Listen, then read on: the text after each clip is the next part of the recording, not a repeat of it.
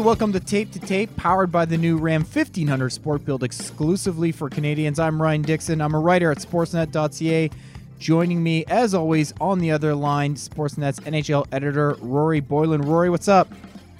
Well, what's up is I think we got some labor peace, which is, I mean, Shocking? incredible news, shocking news. It's been a while since we've had one of these without some kind of a stoppage, so that's that's huge news pending a, a player vote. But I would be shocked if they turn that down, and that puts us on track to get back to hockey. And uh, you know, all good. The weather's nice here today too, um, so that's always a good thing as well. And we're ready. We're ready for some summer hockey. It's going to be a weird one this year. Well, we're going to talk about return to play and uh, CBA extensions, Hub Cities playoff previews with Mark Spector, Sportsnet's Edmonton correspondent. He'll be on the ground in one of the two hub cities. We're also going to talk about just what we're excited about when uh, this thing kicks off, as it's starting to feel a little more real. NHL camps now, in theory, days away from opening up. But let's bring in Mr. Spector right now so we can kick off this conversation about uh, the news of the last little while. Mark, how you doing today? Very well, boys. It's uh, we're just getting. I feel like it's it's the Labor Day long weekend, and when it's over, I'm going to have to go to work for like eight months and you know, start covering Yeah. real serious hockey every single day. Uh, it feels like that. It's like when these camps open uh, on the Monday. Uh, here we go, and it's going to go for a good two and a half months, isn't it? Yeah, we will definitely be off and running, hopefully, and uh, it'll be a bit of a frenetic pace. We're going to get there, but Spec, I got to start with the extension on the CBA because it almost feels like we're bearing the lead to not start with labor peace. I mean, you have covered, if I have this right, in your career, three lockouts and a strike dating back to the early 90s. Uh, what did it signal to you to see this extension through 25 26? And as someone who's been there on the front lines of the labor wars, um, I mean, this has got to be one of the best things that could have come out of this whole uh, largely painful ordeal. Yeah, this is the proverbial gold bar buried under a pile of uh, manure, right? Uh, when I heard and when it became clear that there was really no way to, there were so many tweaks, guys, they had to make in the CBA to get started up again after this pause. And there's you know so many things they had to dig in on. It really became clear they had to just redo the whole CBA. And when I when I first heard that, I thought, oh great, right? They're never going to play because we know what happens when the NHLPA and the NHL start digging in the CBA. It always takes, you know, roughly four to ten times longer than they thought it would take. So the fact that they've they've come to labor peace in inside of this window, they're they're going to get to play. You're right. I think the lead is labor peace over the playing. And and the things that come with it here, like a four years of labor peace, that's just awesome.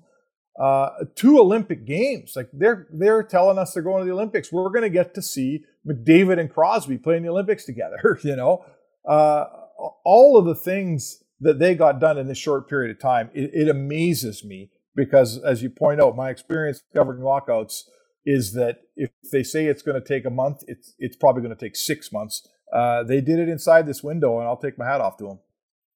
the the salary cap financial implications that come out of this is going to be fascinating because the cap is expected to stay flat for those first couple of years and then maybe some small growth after that so there's going to be a lot of teams that are going to be feeling that pinch uh, at least at first and maybe for a long while here i don't think edmonton is necessarily one of those that is going to be like like toronto is going to be feeling it really bad in tampa bay but edmonton has a little bit more room but with that said, but before this CBA, it was kind of this question of whether or not Ryan Nugent Hopkins was going to be able to re-sign after next season, coming off a six million dollar deal. Found a really nice place in that Oilers lineup. Do you think with these new conditions that it's going to make it easier to sign Nugent Hopkins, considering there's going to be a lot of other teams that are going to have cap issues? Is it going to be easier for the Oilers to sign Nugent Hopkins now than it was prior to the CBA working out? Um, excellent question. I guess it depends. To me, there's going to be two things here. There are there, there's always going to be teams with a bunch of cap space, right? For sure there is. But there's a reason that teams like, you know, I don't know, Arizona, like Florida have all this cap space because they don't like spending, they, they don't have the money to spend. So they're always going to have cap space. It doesn't mean they're suddenly going to become uh, teams that spend to the cap and, and can look at Ryan Nugent Hopkins and say, hey, we got lots of money for you. Come play for us. Generally, the teams that will be able to afford Ryan Nugent Hopkins will be teams that aren't very good. So you're looking at a guy, he's the longest serving Edmonton Oiler, right? He has made the playoffs once in his career. He's finally on a team here that looks like it's not a bad team. And it's probably going to get better and better and better with McDavid and Draisaitl and some things they have. So I guess the, the short story here is this. If Ryan Nugent Hopkins decides I got to go somewhere and make more money, there will be a somewhere out there.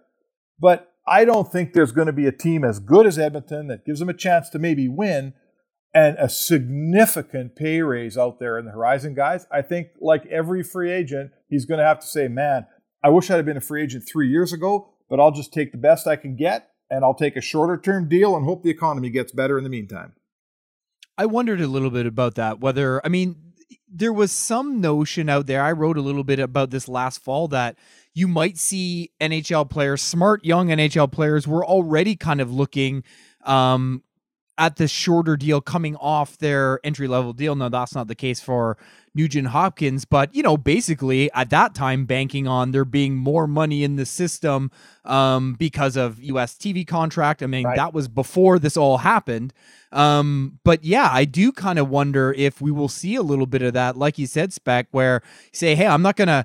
I there's no, I mean, there's obviously some benefit, but signing the eight year deal right now might not make sense. I wonder if we will see guys say, let me sign a three year deal so I can hit the market again when I'm 29 and still in my prime. That's exactly what the agents will tell their players for sure. And remember, yeah. too, that the escrow in the next few years is going to be uh, foreboding. You know, mm-hmm. you want not to earn all your money over the next few years. I think what you might even see is some guys pushing back signing bonus money um, into five years from now, even. You know, some of the longer term contracts that, that, are out there. So, yeah, I think everything you just said there is going to hold true. Uh, it's a bad time to be a free agent. So that means it's a bad time to sign a six or seven year deal.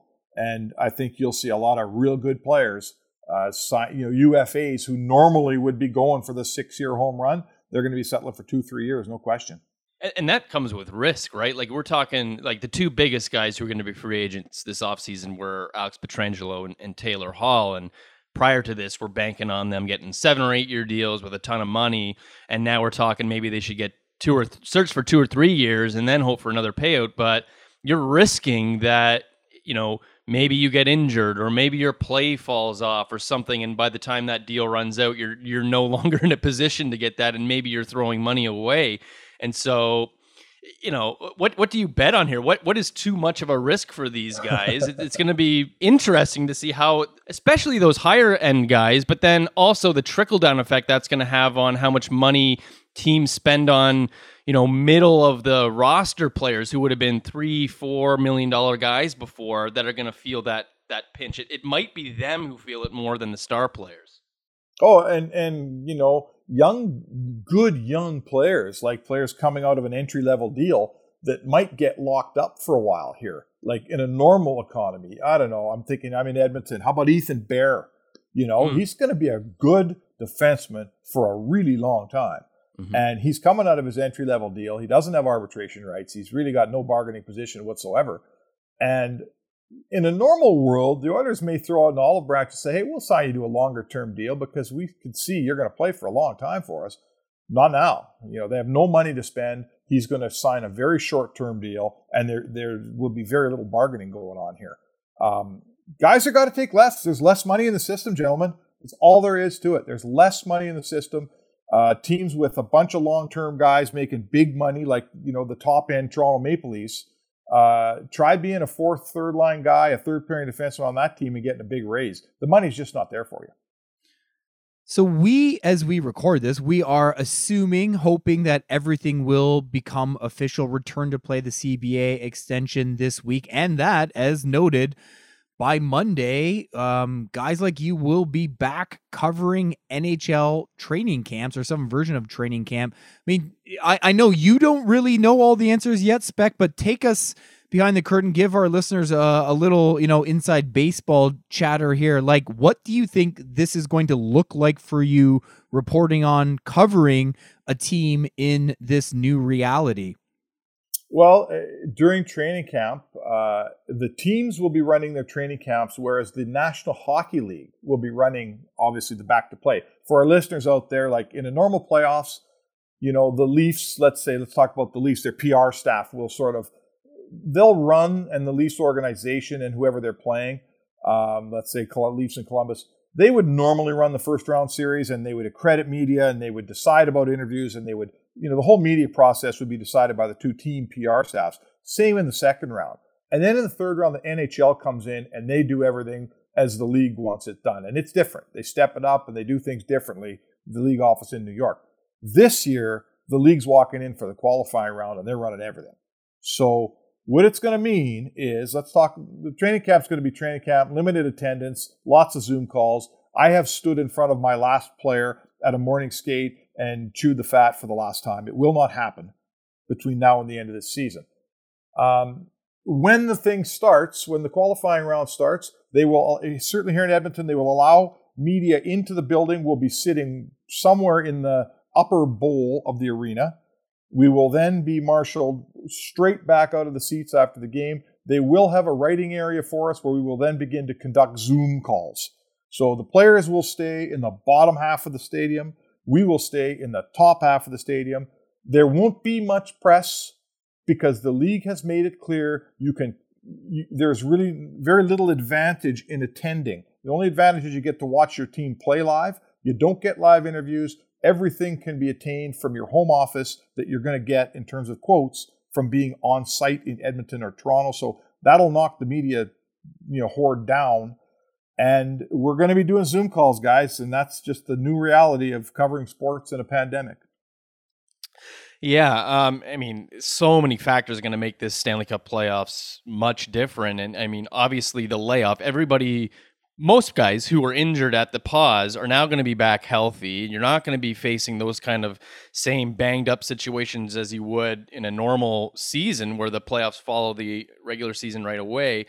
So, I mean, I think we can agree that at, looking at Edmonton's qualifying round matchup against Chicago, they'll they'll be pretty heavy favorites. Edmonton's a strong offensive team. Chicago cannot defend, but with with kind of you know this layoff, it's possible that you know a goalie comes back cold or the chemistry is just not there. So when you settle in to start watching training camps or maybe that that first game after the hub what will you be looking for from these Oilers that will give you an indication that okay, they're they're right back where they were, or you know something's not quite right here? For me, it's it's goaltending. Right, I like the Oilers. The Oilers are okay up front. You know, they got Connor McDavid and Leon Draisaitl. They got two two strong lines in their top six. They got a pretty good. You know, the bottom six is okay. They're missing the third line center. They don't really have one. They can figure all that stuff out. They got eight NHL defensemen here. Uh, I'm not saying they have a Drew Doughty, they don't, but they got eight NHL defensemen. They'll be fine there. To me, it's their goalies, right? They don't have a they don't have a number one goalie. They got a, they got two guys, Mike Smith and Mikko Koskinen, who split the job all season. So, you know, that's the oldest cliche in hockey, gentlemen, right? Goalie tending's what seventy five percent of the game, unless they're no good, then it's hundred percent of the game. Yeah. so I have to see at least one goalie that's back and ready to win some games here. Like I think Corey Crawford in Chicago's Nets, you know, he's got a track record. He's proven he had an excellent season this year. I fully, you know, he's their guy. There's no question about who's going to play. And if he plays like Corey Crawford, the Blackhawks are going to be great in goal. I don't know. Mike Smith's 38 years old, man, and he's coming off this break. Mikko Koskinen uh, can be really good when he kind of plays half the time, but if he plays too much, he wears down quick. So for me, if you're you could lose if you don't have goaltending. The Chicago Blackhawks will beat you. Uh, if the Oilers get goaltending, I think they're fine. But I have to see some goaltending, and I got to see at least one guy come back here that looks like he's ready to carry the ball. Is this a case of essentially there's a job to be won in this training camp. Then, do you think? Well, I think for sure. Like it's kind of weird, eh? The league's going towards you know, the trend is towards 50-50 goaltending splits, right? You know the way the way salaries work now, the way they the density of the schedule, uh, the realization that you want a fresh guy playing the most important position. So I get all that, and and the Oilers were great. They they had two goalies that really split the ball down the middle here this year. But then we get the playoffs, and one of the oldest axioms in hockey, the traditional thinking, is that you grab a goalie and ride him in the playoffs, right? Mm-hmm. Which guy you grabbing? They're a 50-50 team. They got here playing a goalie every second night.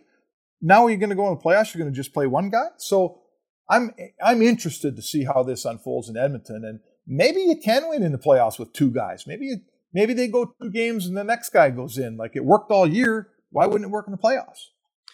Yeah. So uh, I mean, I guess, I guess, we'll leave it at this uh, spec. taking us back to uh, where we were when this season paused. You know, Edmonton was the fourth best team in the Western Conference. They missed out on that on that buy for uh, uh, points percentage, just below Dallas. There, I mean, where Edmonton was playing in March when we paused, uh, what was your general outlook? Like, what would you expect from this team in these playoffs? Are they Stanley Cup contenders? Are they kind of fodder for that first round after the qualifying, or are they are they somewhere in between? What what what is this year's Oilers? That's a good, you know, what they were what they were to me was a team with a, a very decent chance of getting to a Western Conference final. You know, I think what they were was a team that I would have predicted to beat Calgary in the first round because I think that was their matchup had we just played the season out. And then they would have got Vegas or Vancouver. And, you know, it would be a tough series, but they could certainly beat one of those two teams. I think they're just as good or better. And then I don't think they're good enough to beat, you know, a, a Blues team that's playing the way they can play, or or uh, even maybe if Colorado gets her going here, I think Colorado's a better team. But that's what I saw the Oilers as. What is everybody now that we've missed, you know, months of hockey and everyone's coming back fresh and there's no momentum and we carry nothing over? Well, who knows what they are? I mean, I think they'll beat Chicago, but tell you what, you know, like I said, if they if Corey Crawford is the first star in three of the games, Chicago's going on and Edmonton's going home. All right, Spec. Well, uh, good luck on the first day of school on Monday. I hope you're excited. I'm pumped. I got a fresh haircut, and uh, let's get at it, boys. All right. Well, we'll be talking again soon once the puck drops. Thanks so much for joining us, Mark. All right, guys. There he is. That is Mark Spector, Sportsnet's Edmonton Oilers correspondent. He'll be on the ground for Oilers training camp and of course, throughout the qualifying round and main playoffs as Edmonton operates as a hub city for the NHL's Summer of Hockey. Speaking of which, when we come back on the other side of the break, we're going to talk about what's getting us excited about two months of warm weather hockey. Stick around for that on Tape to Tape.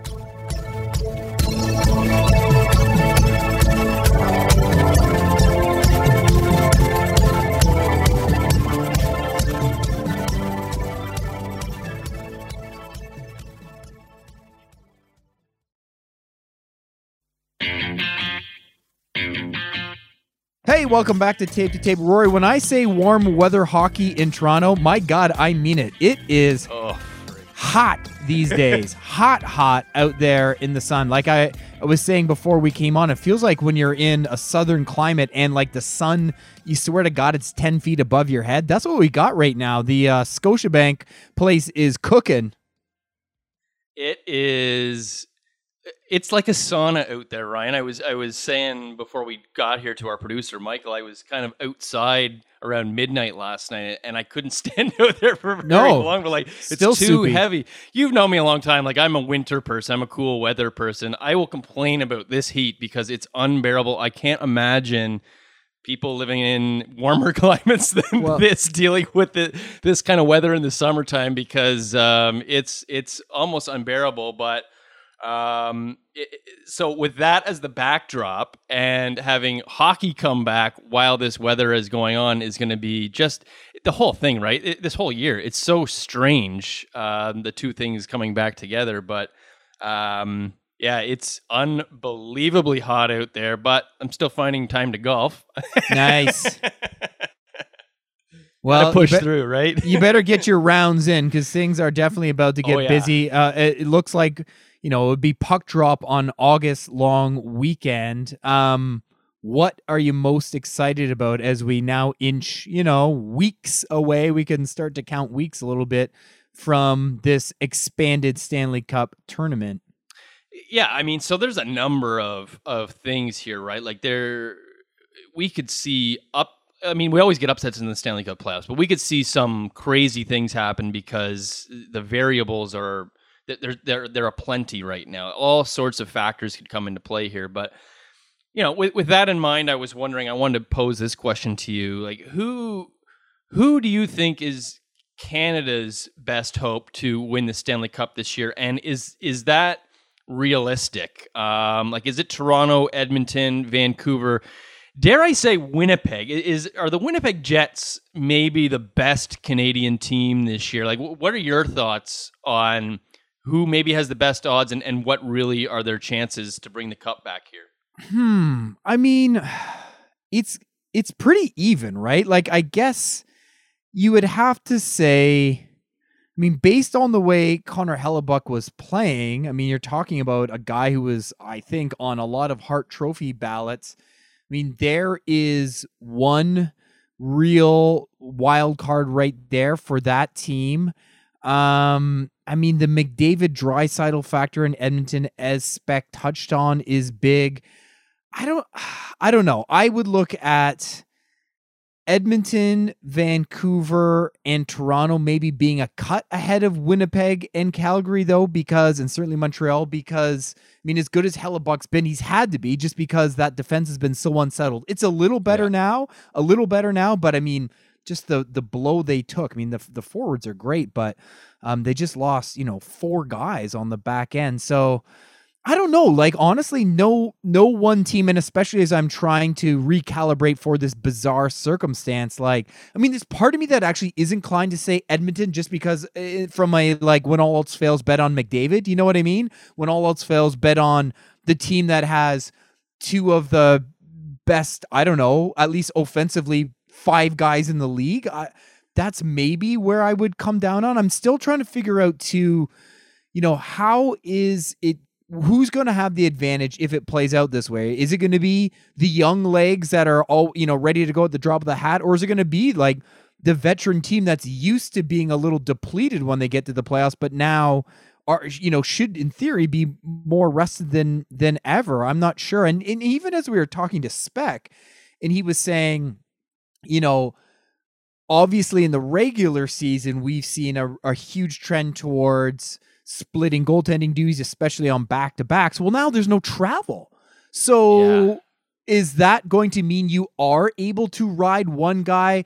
That's traditionally the method in the playoffs anyways but now like if you maybe it swings back to winnipeg because if you have a hellebuyck now in the regular season it's it's in some ways less of an advantage because the guy's not playing all the time. Well, now Connor Hellebuyck is your goalie all the time. Oh, and P.S.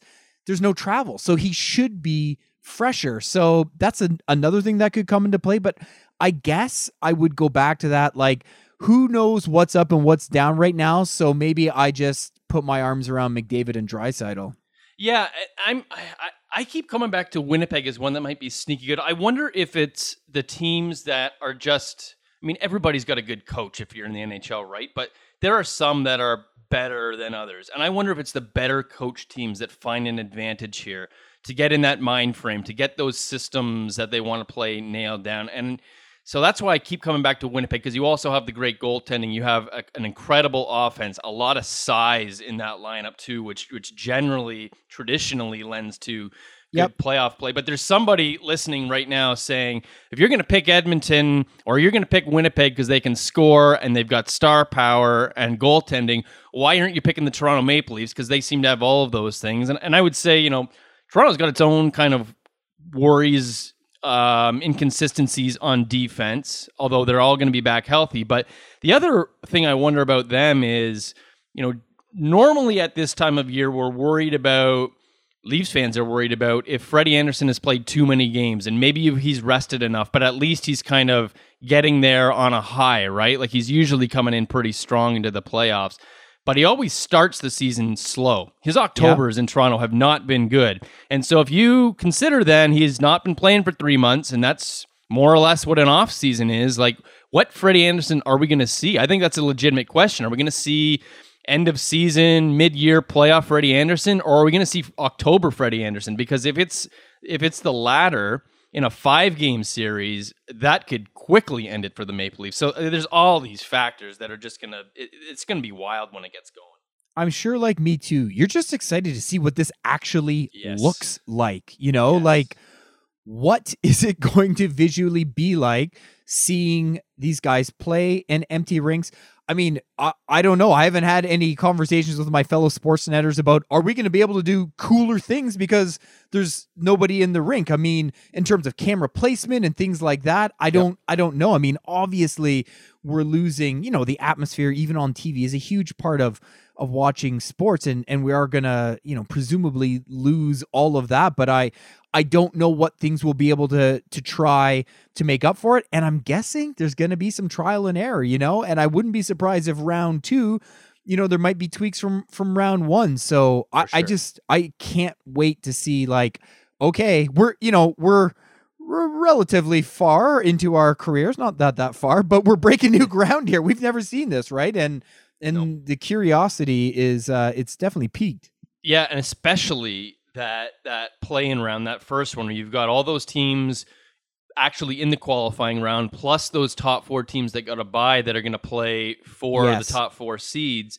And so it looks like we're going to have between the two hub cities six games a day with start times Eastern spread between 12 and 10 p.m. Uh, it's going to be like like March Madness, NCAA yeah. basketball, right? It's going to be that kind of uh, frenzy, constant hockey on our televisions for the first while there, and that's going to be unlike anything we've ever seen. Just the way we watch the game, and then as you alluded to, like how it's presented on TV. I mean, there's a lot of those conversations are ongoing right now. How that's going to look, and can you offer different things on different channels. You know, maybe one with background sound, another channel has no background sound, or different ways that people are going to want to watch these games. Can you offer it different ways?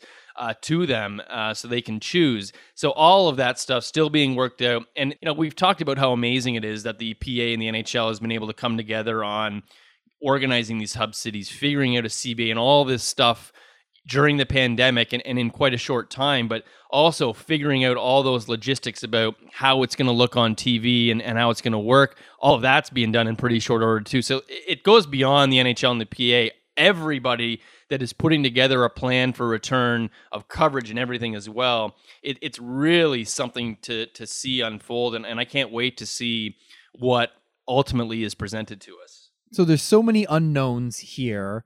And as you touched on, the the first round of the playoffs is always crazy, uh, especially in hockey when it comes to upsets. I mean, that really is a hallmark yeah. of this game that you just never know what team might rise up and so yeah you know now we've got teams that were that are 12th in their conference by points percentage that yeah. are suddenly in the playoffs oh and by the way they're playing a best of 5 not a best of 7 so that sent me down the path of thinking who are some of the worst teams at least by regular season record to make the final because we're we're looking at it thinking you know maybe someone team could go on a crazy run. We talked about the the Blackhawks with Spec. You know, Corey Crawford has ha- been having a great year. Um, you know what teams might go far. So that sent me uh, to take a little historical look, and I'll run some of the teams down. But I gotta ask you something right off the hop because I didn't. I really didn't realize the depth of the suffering in Vancouver until I started looking at the 82 Canucks, who are on this list as a uh, under 500 team that made the final. And oh, by the way, didn't even play a 500 team to get to the final because the league was pretty crazy back in the early 80s with 21 teams and the gulf between good and bad was huge coming off expansion and WHA mergers but I looked at that Vancouver team and I was like, well, are, were they one of those teams that maybe could have done made some noise years previously, but you know, just never came together? The answer is no. How many winning seasons do you think the Vancouver Canucks had in 21 seasons between their inception in 70 71 and 1990 91? How many times did they finish above 500? Wow. Wow. That's a, I mean, it can't be high. Let me guess like three. Two. Two. Two Yeah, times in 21 crazy. years, basically before the arrival of Pavel Bure and the ascent of, you know, Kirk McLean, Trevor Linden, and that team, the 94 team, that that's kind of what I was getting at was was the 82 team like the 94 team because the 94 team had really good records before but didn't go anywhere in the playoffs. Then they were 500. They actually finished basically right on the nose 500 that year and then went to the final. So, um yeah, answer hard no on whether the 82 Canucks were uh, you know, coming off uh, uh, you know, missed opportunities in 80 and 81. They really just rose up through a pretty pitiful Campbell Conference. But I had them on there. I mean, the Minnesota North Stars 1991, that team just there's got to be a book on that team somewhere because they come into the playoffs 27, 39 and 14, 425 points percentage. They beat a Blackhawks team that finishes 38 points ahead of them in round one. Then they turn around and beat a St. Louis team that finished 37 points ahead of them. Then they pick off the Edmonton Oilers, the defending cup champions, in the semifinal. And then they're up 2 1 on Mario and the Penguins before finally it all kind of comes apart. So um, who knows what we'll see this year, but there's definitely some precedent for uh, teams that you certainly wouldn't circle as contenders all of a sudden going on a run, especially back in the zanier 80s days. Yeah, and, I- and I th- uh, you talked about this in that piece, but I, I think some people maybe don't um, remember or realize that parody that we see now. It's a new thing. Like. Yeah. It- it's a very very new thing. Like like if you if you were to just take the top eight teams in points percentage as we left them, you know, you look at in the East, that's Toronto, and in the West, that's Calgary. I mean, would it be would it would would either of those teams qualify as one of the worst ever if they were to get to a Stanley Cup final? I, I can't really imagine so. You know, Calgary's No. 36 27 and 7 and Toronto's 36 25 and 9. But if you go back to that 1982 season, I mean, that's when we saw what's known as the miracle on Manchester, the Los Angeles Kings upsetting the Edmonton Oilers uh, right before they started their their dynastic run. They were the the Oilers were 48 points better in the standings than the Los Angeles Kings. I mean, that that that difference is absolutely massive. I mean, that's let me just see here. That's 10 points more than the difference between Boston's total points this year and the Ottawa Senators' total points this year. Yeah. The 15th team in the Eastern Conference. So, I mean, that's that's how crazy it was. Like you had teams that were supercharged and others that weren't and and another team that made your list here, you know, those first 3 St. Louis poor St. Louis Blues teams in the in the expansion era where you had one conference or division that was the original 6 and the other division was the new 6 teams and they couldn't hold a candle, right? So it was three straight Yeah. sweeps in the Stanley Cup final.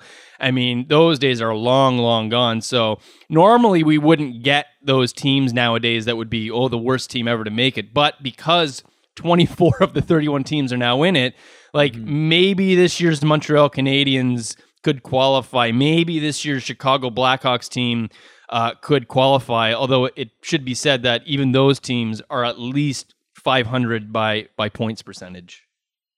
Well, buddy, the next time we do this, there'll be uh, at the very least some uh, practice B-roll footage to go over. Maybe we can talk about line combos. I don't know. The teams will be on the ice by next week, though. Fingers crossed. Let's hope. Let's hope. All right. Well, that is all we have for you this week as we ramp up toward the return of hockey. Very exciting. Very great to have Mark Spector on. Thanks so much to Mark for joining us. Thanks to our producer, Michael Mayers. Thanks, as always, to my co host, Rory Boylen. Make sure you're checking out everything on sportsnet.ca this week as we uh, work through hopefully a ratification of the CBA and return to play. And uh, puck drop of sorts, anyways, coming very, very soon. So, of course, we will be all over that, and you need to check back next week more glass rattling hockey action on tape to tape.